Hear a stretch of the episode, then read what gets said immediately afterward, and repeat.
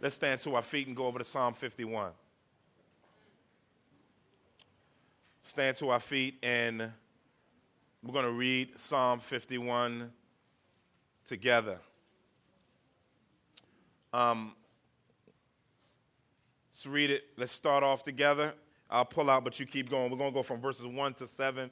But We're going to do this on a two parter. So, verse, verse 1, uh, Psalm 51, it says, Have mercy on me, O God according to your steadfast love. Keep going. Mm-hmm.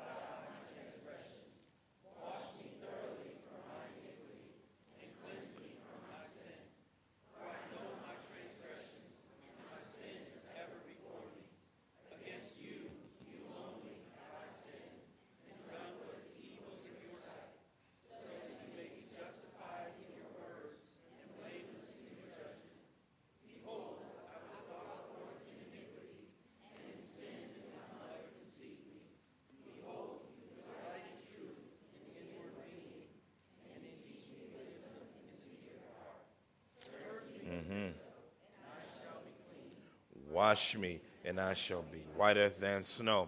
I want to talk about for these few moments that we have today uh, the characteristics of a deeply repentant man. The characteristics of a deeply repentant man. You may be seated. As you, as you already know, we've started our series on humanity last week, and we had sort of an introduction of sorts to kind of walk us through, to work us through, and develop us through um, this, this series um, um, on manhood. And so we start, started off uh, with, with our message out of Genesis 1 last week on In the beginning, it wasn't so. And, and, so, and so today we're moving to a, a, particular place because I think before you can really begin talking about some of the other things that we're going to talk about, God needs to deal with some sin in our life. Amen, somebody. Um, um, y'all didn't say amen hard enough because you don't like dealing with your sin, but I don't care what you like or don't like, you got to deal with your sin. Amen, somebody. Amen. Amen. There are some places that God won't take you. There's some things that He will not do, and there, there's some there's some depth of intimacy with Him that He just won't work in you on until you decide that you're going to deal with your mess. And, and, and we as men are notorious for not dealing with our mess. Uh, uh, we, are notorious for it. I'm, I'm, i was watching Lockup. I peek in on this series Lockup every now and then. And um, when, I, when I peek at the series Lockup every now and then, I, I, I, I, was looking at this dude in there, and this dude had tats everywhere. I mean, he had tats on his eyeballs. You know what I'm saying? I mean, I don't know what's up with this. I understand tattoos. I ain't against them, but I'm like, dang, you got them all. Anyway, so he's in there in, in his cell, and he's chopping it up with the dude on uh, that's doing the video, talking to him. He said, why did you kill your cellmate?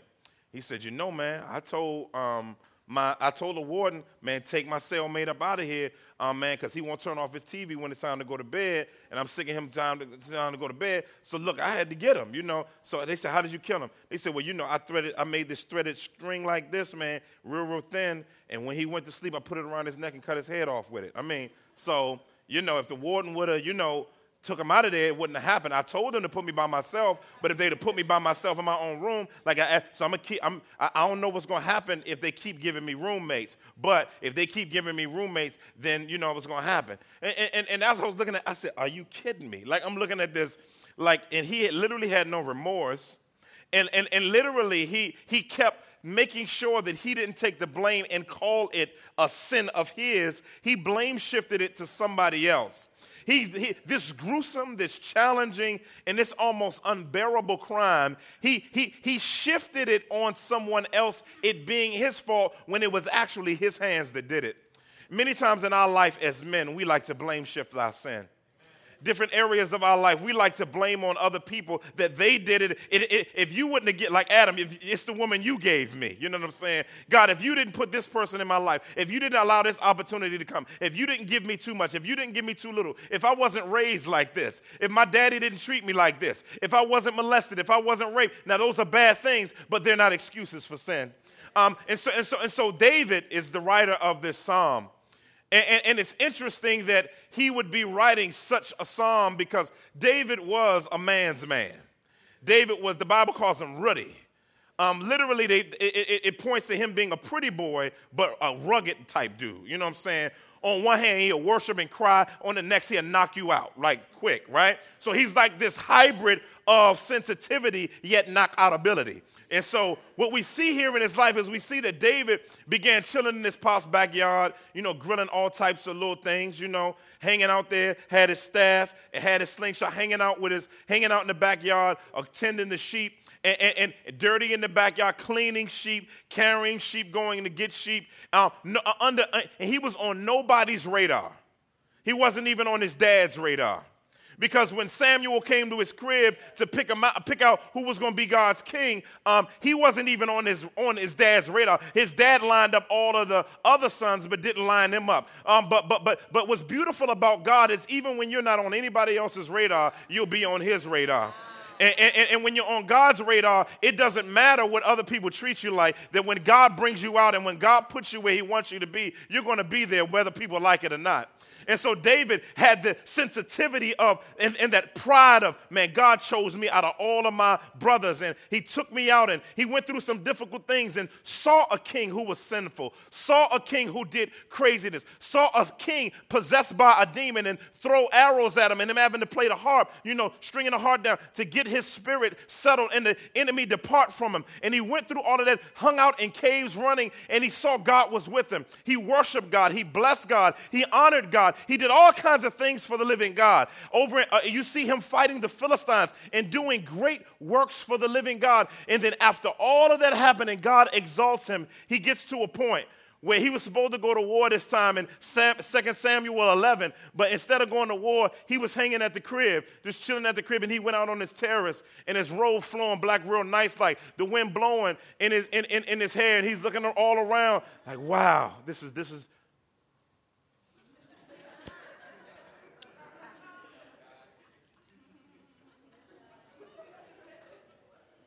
And he saw a little honey, little honey dip off in the sunset. Water sprinkling all on her from, you know what I'm saying? Taking a shower, washing, outside, bathing. And David was like, Your boy got to get that. I'm, I'm going to get that. I, I'm going to get that. That's what he said. That's what the text say. He went and got his servants. He went and got his servants. And his servants went and he involved his servants in this diabolical plot to just get some. He already had a wife. He could have any woman he wanted, but he went after something that wasn't his. And then he, he tried to cover up the sin of her pregnancy to the point to where he, she, he, he set up her husband to get killed. So you have him under the law being able to die lawfully for two sins. Uh, he's able to die for murder, but he was also able to die because of adultery. So he was literally, literally in trouble because he did first degree premeditated murder on a man who didn't do anything to him. And, and, and, and, and, so David, after having been dealt with with his sin by God and going through some issues with God, God said, I will cleanse you of your sin, but I will not take some consequences away from you because I'm going to leave some consequences with you, not as an act of hatred, but as an act of grace. So you'll never move yourself to go to this type of gutty, gully, gutter again. And so David lives with these consequences, the sword never departing from his family. Uh, um, um, and all of these different difficult things happen. And so he writes an ode to God. This, this psalm, Psalms have, there are different genres of Psalms. There are Psalms of lament, Psalms of praise, Psalms of trust, Messianic Psalms, so forth, and people will argue about all of those. But what's interesting about this one is this is a hybrid of three. It is a psalm of praise, it's a psalm of trust, but it's also a psalm of lament.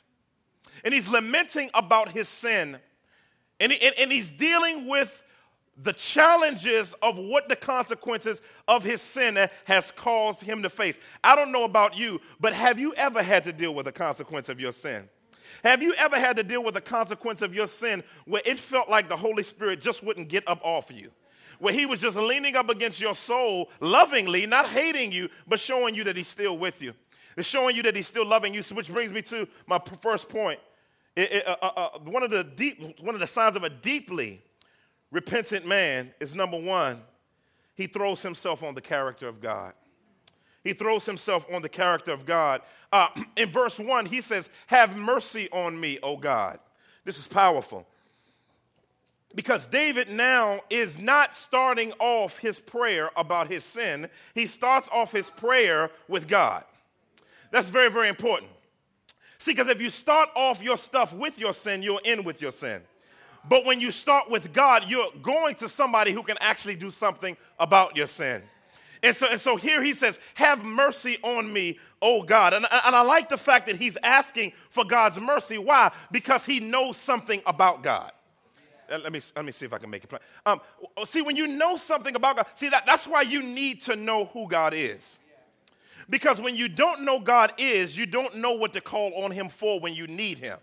Let me see if I can make it plain. Eh, so, so, so, so if you're going through sickness, you can call him Jehovah Jireh. Yeah, because you know that's his characteristic. If you're going through, uh, uh, uh, uh, if you're going through a very, very difficult time and you need him to provide, you call on him for what? Provision, if you need Him when you're lonely, when you're going through difficult time, guess what you begin to say? You, be, you begin to say, I need some presence. So, because God is everywhere present, you call on His omnipresence. Uh, um, when you need God to do things in your life, power beyond your power, because He's omnipotent and you know He's omnipotent, you call on His omnipotence. Uh, um, um, um, if, if you need God to see what you can't see, um, because, and, and see situations beyond you and discern things beyond you, then you call on his omniscience because he knows everything. In other words, when you know who God is based on the massivity of his attributes and, and his perfections, you call on that particular dial tone of his that you need. And so, right here in this passage, David didn't call on God's justice. That wouldn't have been a good one to call on at this time. He didn't call on that. He, he said, Be merciful unto me. And being merciful is a, is, is a, it has three levels of mercy, really two stronger ones that I want to emphasize today based on our context. The first level of mercy is to ask God for mercy is to not, asking God to not give you what you deserve. In other words, I know I messed up, God, and there's some things that I deserve to come towards me, I'm not being selfish. I just know that you're a righteous God. And so I need you not to let some stuff happen to me, even though I cause some stuff to happen myself.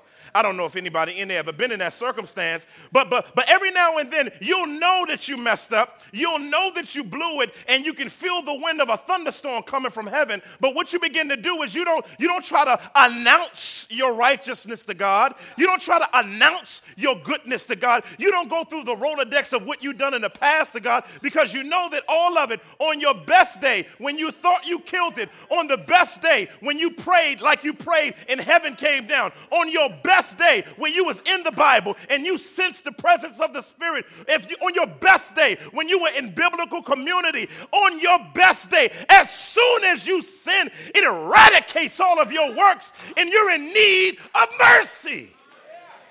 You need it. You need it. You need it. You need it. So you say, God, will you hold at bay what I deserve?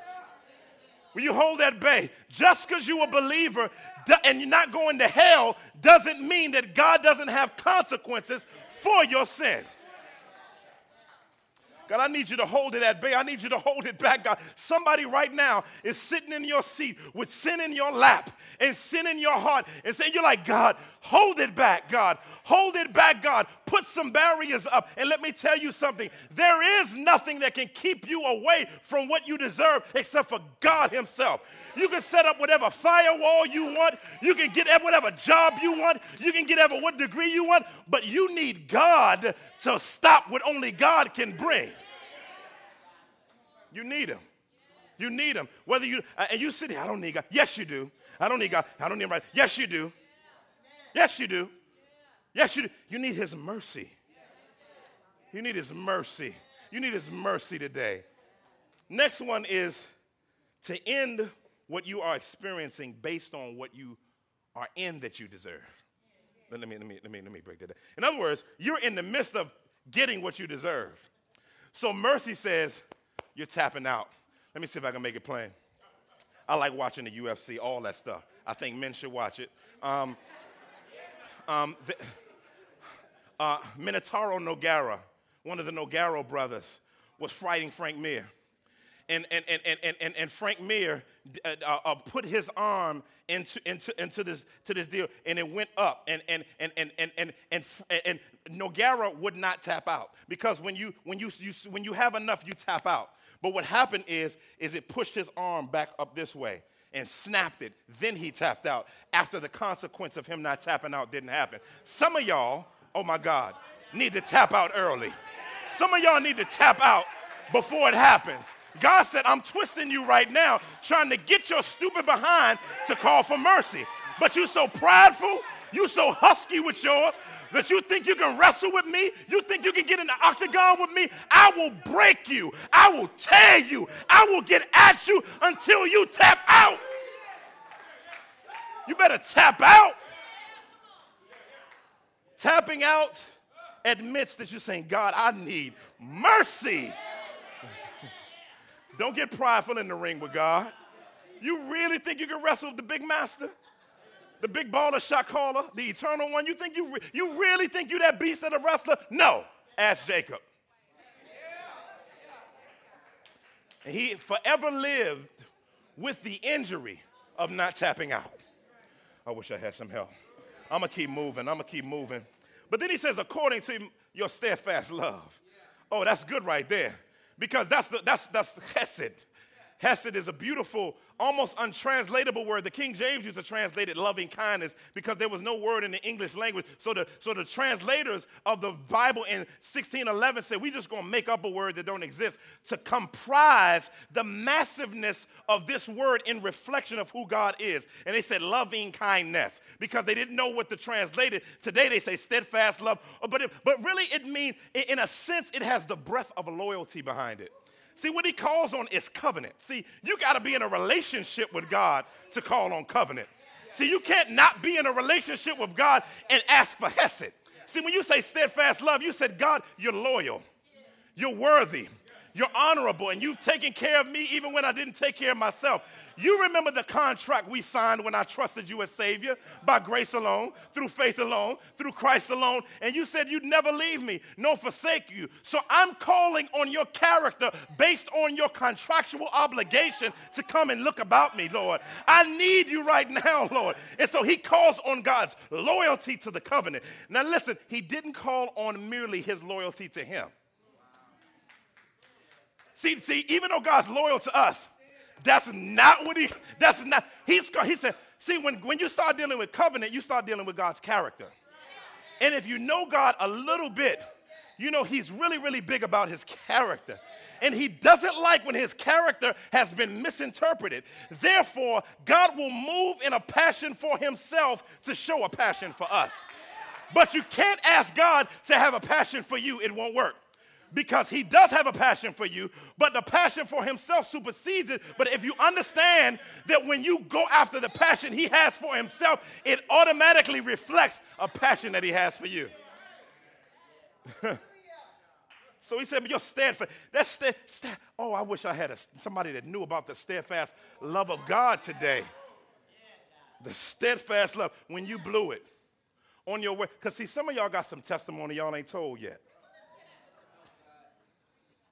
See, when the church had testimony night, you stand up. I like to thank the Lord, um, who's the head of my household. And I like to give honor to the pastor and the elders and the deacons and the parking lot attendants and everybody. I just want to say, I got a testimony. I was in sin, seeking in sin, and God came and got me. Okay.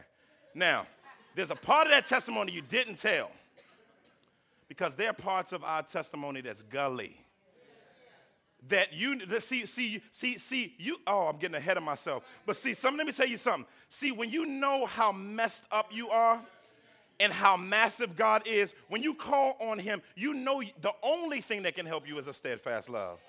Because if other people look at what you did while you were doing it on surveillance tape Oh my God. Matter of fact, and not only the surveillance tape of the action you did, but the heart and mind and premeditation it took to do it, most people will come back against you. But God, being rich in mercy and steadfast in love, was so powerful about him is he is omniscient, so he saw everything. He saw the heart it took. He saw how dark your heart got when you thought about it. He saw you meditating on the action you were going to do. And he said, even though she's doing it, I, know, I still love her. Even though he's still doing it, I love her. Even in the moment when you were thinking about meditating on it, you already did the sin, even though you didn't do the sin, and God still decided that he was going to love you. That's steadfast love. That, that means his love for us doesn't move because he's in a covenant. I, oh, I wish I had some help. See, God, see, when God loves you, your sin doesn't move him. I gotta move. I gotta move. I gotta move. I gotta move. I gotta move. I gotta move. I'm getting ahead of myself. But he said, Wash me thoroughly. I'm gonna come back to this. I'm about to pray in tongues right now. Um, seriously, seriously. Um, Lord have mercy. Wash me thoroughly from my iniquity and cleanse me from my sin. Jesus. I got to move because I don't want to get at that yet. We're going to say that for last. Now, let's go to the next point. My next point, second point, is a deeply repentant man fully owns his, the extent of his sin. A deeply repentant man fully owns the extent of his sin. Look, look, look, look what David says here. David says, For I know my transgressions. He says, and my sin is ever before me. Now you have to understand, David probably wrote this after everything happened. And David sat on his sin for almost a year. Now, how do I know that? Because if you go back without turning there to 2 Samuel chapter 12, Bathsheba had a baby after Nathaniel had came at him about his sin. So therefore, he had been sitting nine months on his sin. And so what he was talking about is what it was like holding in his sin for nine months and not telling anybody. Now, now, now what's interesting about this is, is, is, is, that, is that he understood what happened because this was after all of the consequences of his sin had happened. He had gotten his staff involved. He had gotten the general of the army involved. He had gotten a lot of people involved with his sin, and his sin permeated. Matter of fact, God said, You've given the enemies of mine uh, opportunity to blaspheme. You have profaned my name and you haven't taken account for my word. And so David is looking at the reality of his sin and he's looking into what his sin had caused. Many of us don't recognize the depth of what our transgressions cause. The enemy always likes to underestimate to you the challenge of what your sin will cause. It, the enemy's job is to, is to market sin above your eyes for God. See, what he wants to do is he wants to make sin massive so that you won't see God beyond your sin. And so David said, My sin is ever before me. He said, my tra- And this word for transgression means rebellion. It's not just a sin, it's a decision to rebel when you know what's right to do. That's what it means. That's what a transgression is. You know, exa- like right before you about to sin, you know exactly what you're supposed to be doing. You even, the, the Holy Ghost brings the verse to your mind that tells you to flee, that tells you to run, and he even brings the TV comes on automatically, the phone ring, all kinds of stuff happen to stop you. Um, the internet shuts down while you going to that website, and you still trying to upload it over and over and over again. And God said, I'm trying to help your stupid behind right now. But see, what Satan will do is he will bring up passions in you, and your sin will want more than what God is providing. He always finds a way of escape because he loves your stinking and mine stinking behind. He love us. He love us. Providing ways of escape with his SWAT team from heaven. That's what he does. He says, I know. This word I know is a rich Hebrew word. I don't even have time. I could just do a sermon on I know. This word is a word that's used of intimacy. It's to know something deeply intimately. He says, I know my transgressions intimately because I committed them intimately. he became intimate with his sin. He became intimate with his rebellion and he fought for nine months to make sure nobody. You ever had a part of your life you don't want nobody to know about? You say, man, I don't know how they're going to think of me if they find this one out. You know what I'm saying? That's what David was saying. But you know, be not deceived. For God is not mocked. Whatever a man sows, that will he also reap. He who sows to the flesh will reap corruption. He who sows to the spirit will reap eternal life. He said, My sin is ever before me. And this is, this is the kicker right here. Against thee and thee only have I sinned. Wow. Against thee and thee only have I sinned. Let me say that again. Against thee and thee only have I. Why is he saying that? He sinned against Bathsheba. He sinned against Uriah. He sinned against his team. He sinned against the nation. But interestingly enough, is David understood something that we need to make sure we understand that our sin is not merely an infringement upon man, but it's ultimately an infringement against God. And when we recognize that, because many of us try to fix our, our sin on this level. See, when you try to fix your sin on this level, it's going you're going to always mess up because your ability to fix your sin on this level is going to destroy everything. But if you recognize if your sin gets fixed on that level, it takes care of this level. That's why he points to heaven. He said, he said, everybody aside, because he's more concerned about his relationship and his fellowship with God than he is with anybody else. He's not, he's, he's, he's not concerned about anything else. And so he says, Lord, against you and you alone, I have sinned. And then he begins saying, He said, I've done evil in your sight. Then he says, so that you may be justified in your words and blameless in your judgment. Know what he's saying? He said, You have the right to do with me whatever you want to. See, when somebody sins and thinks you got rights, that's when you got a problem. And, and then when you try to make people get over your sin fast, you're not repentant. When you, when you, when you, when you massacre people's lives with your sin and you say get over it. See, men, we're known for that. Get just I mean, I did it, you know what I'm saying? Get over it. You know what I'm saying? Come on, everybody got an issue. Come on, let's go. That, that's, that's, that's a lack of repentance. You have a hardness toward, and that's why Hebrews 3.13 says, let nobody be deceived by the deceitfulness of sin, which causes your heart to be hardened towards God. See, when your heart is hardened towards God, you may confess your sin and think that's repentance, but if you haven't turned from it and open your heart to recognizing the impact that it's had on people around you and not try to push people through how they feel about you and your sin, you're not repentant because you know what your sin deserves. And if somebody's hurt about your sin, they deserve to be hurt. And listen, you can't talk to them about forgiveness. You can't, that's not, oh my God, that's not repentance. You can't tell somebody if they have, if you hurt, you, you got to forgive me. You got to, that's because you, because you don't understand what you did. Let God work on them on that but it's not your place to demand. Show me in the Bible where somebody that sinned and understood the extent of their sin demanded to be forgiven. Others, on their behalf, commanded forgiveness for them by the person that didn't forgive, but you can't demand forgiveness when somebody you hurt somebody. You have to just wait on God. You got to wait. Listen, listen, listen. Because, because there's so many of us. There's so many of us, especially in the lives of men. We've been affected deeply by sin, and we've, we, we, we've gotten skillful at being impenetrable fortresses. And, and when you try to make yourself strong with your own strength, what happens is it impacts other areas of your life. So if you try not to, I ain't, that ain't happened to me, this, this ain't hurt me, then what happens is, is when you deal with God, it comes the same way. When you're not open in other situations, you definitely won't be open to God. But he said, but, but what's beautiful about David is David is saying this. He's saying something beautiful, is, is that he said, my transgressions are ever before me. I see how bad things got. I, sometimes we need to recognize that things got bad. There's nothing worse than being raped or molested by somebody and them tell you that it didn't happen.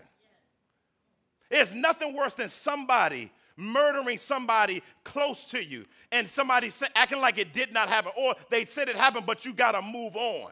See, you can't move people on from your sin. God moves you on and moves them on, but you don't move them on. That's so, I'm just telling you, it is such an insensitive thing, and men, we're famous for it. And we got to be very, very careful of that. It got real quiet in here. All right.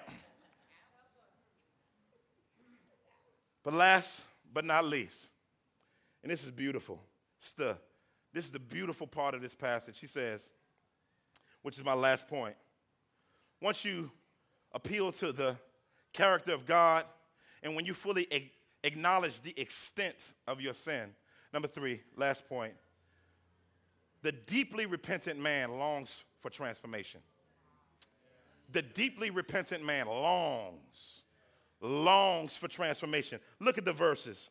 It says, Behold, I was brought forth in iniquity, and in sin did my mother conceive me. He said, Lord, this goes beyond me. He's not using it as an excuse. He's showing that he participated with Adam when he sinned by sinning when he sinned.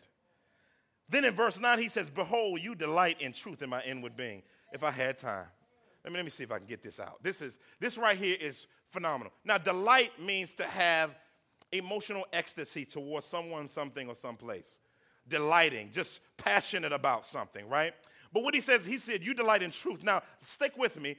Lexically, this word epistemologically started off as a word that had to do with faith and truth, right?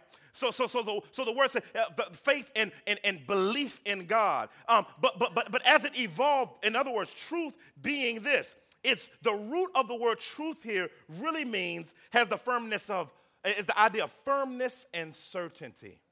In other words, God delights in firmness and certainty. Now, check it out. Then he says, but where does he want it? He wants it in his inward being. What is inward being? It's the covered places in our life.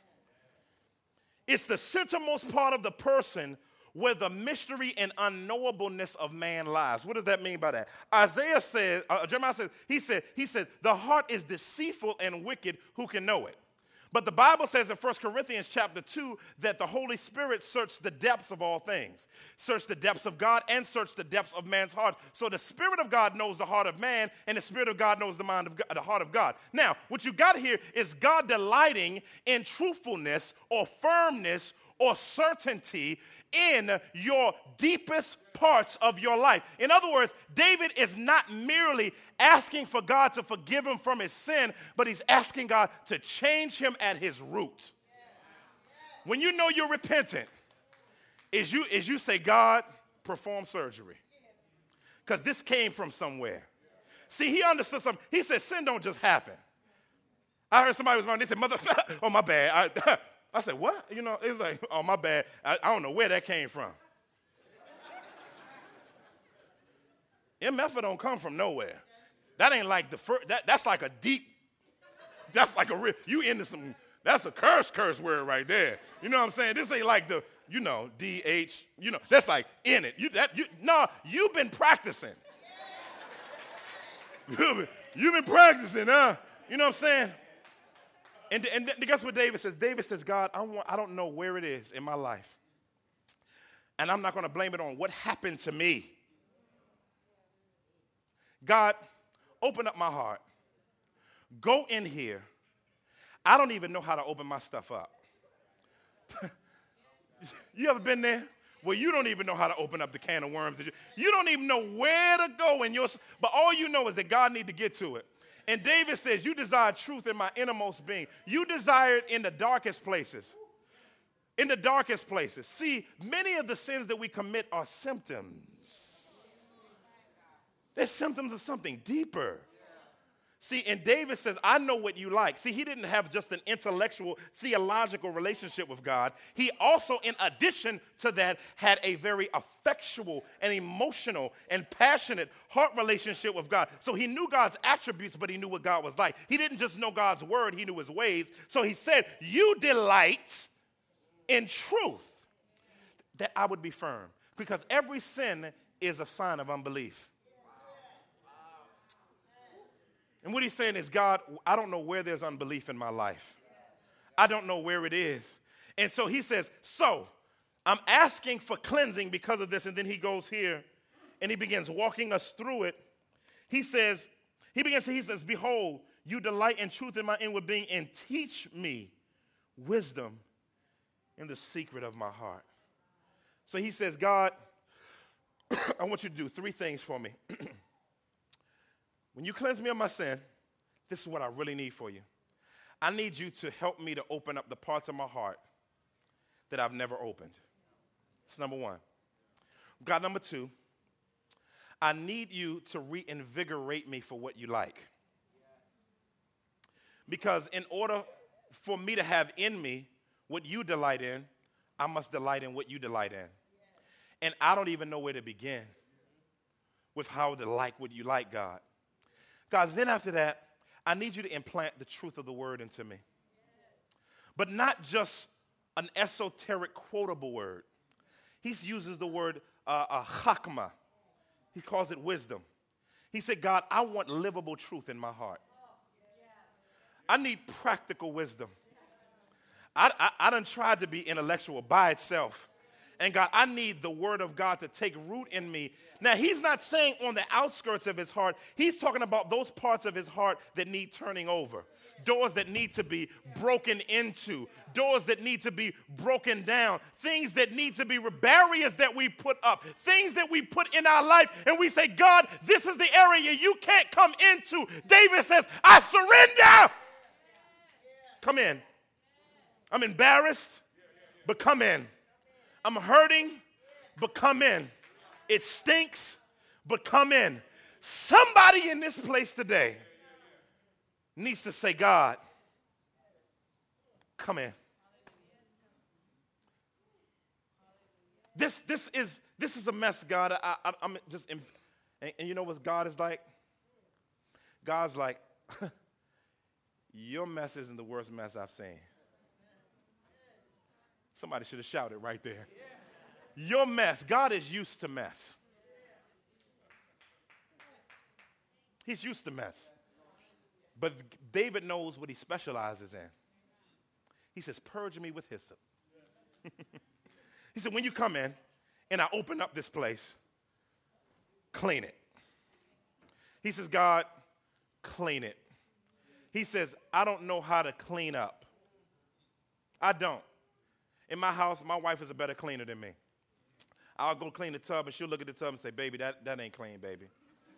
And then she'll come in and it'll look like that we just bought it. That's because her version of clean is different than mine. Listen, God's clean is different than your clean. He says, Purge me with hyssop. What is hyssop? Hyssop isn't the purging agent, it's the means by which the, the purging agent is administered. Hyssop, hyssop is a plant, and he's asking to be cleansed with water or blood. Now, we know that in the Old Testament, their sins were put on layaway. their sins weren't, they were covered, but they weren't removed. That's why Christ had to come. And when Christ came, he came and died a gruesome death on the cross because of how gruesome our sin was. He died to deal with our sin. And see, many of us think that it's just to die to go to heaven. But listen, he deals with you now. David says, Purge me with hyssop. He says, As you go into these places that I'm going to let you in, purge me with hyssop because I know how dirty this. I, I feel extremely dirty. I went to a camp back in the mid 90s as a youth pastor. And when I went to this camp, I'd never been camping before. And they had this real fine dust dirt. This dust, I call it dust dirt. It's almost like sand, but it's more fine than sand. And it just gets into everything. Now, when I went on camping trip, you know, I bought a towel, I bought, you know, some um, soap, I bought lotion and cologne. But I didn't know this was, I didn't know what you do when you camp. You don't wash when you camp. You just brush your teeth and that's it. And I brought change of clothes, but everybody's like, why not change it? So we went into the tent and the tent was covered. It's one of those tents that cover in everything. So I smelled, the, the whole entire place smelled horrible. So at first you're like, dog, woo! eyes open real wide, like smelling salts just hit you, right? But then when you, you spend more time in the stench, you're like, I don't smell anything anymore. See, that's what the uncovered areas of our life is like. You've gotten used to it. And that's why God said, David says, I need somebody outside of me that could come in and identify this as a mess. Wish I had some help right there. And what God comes in is He identifies it as a mess, but when you invite Him in to cleanse, guess what He does? He'll cleanse it. Because the Bible says we are now able to come before God by the blood of Christ. Without the shedding of blood, there is no remission of sins. Listen, being in a relationship with God through Christ means that Christ's cross is to be carried into your dark places.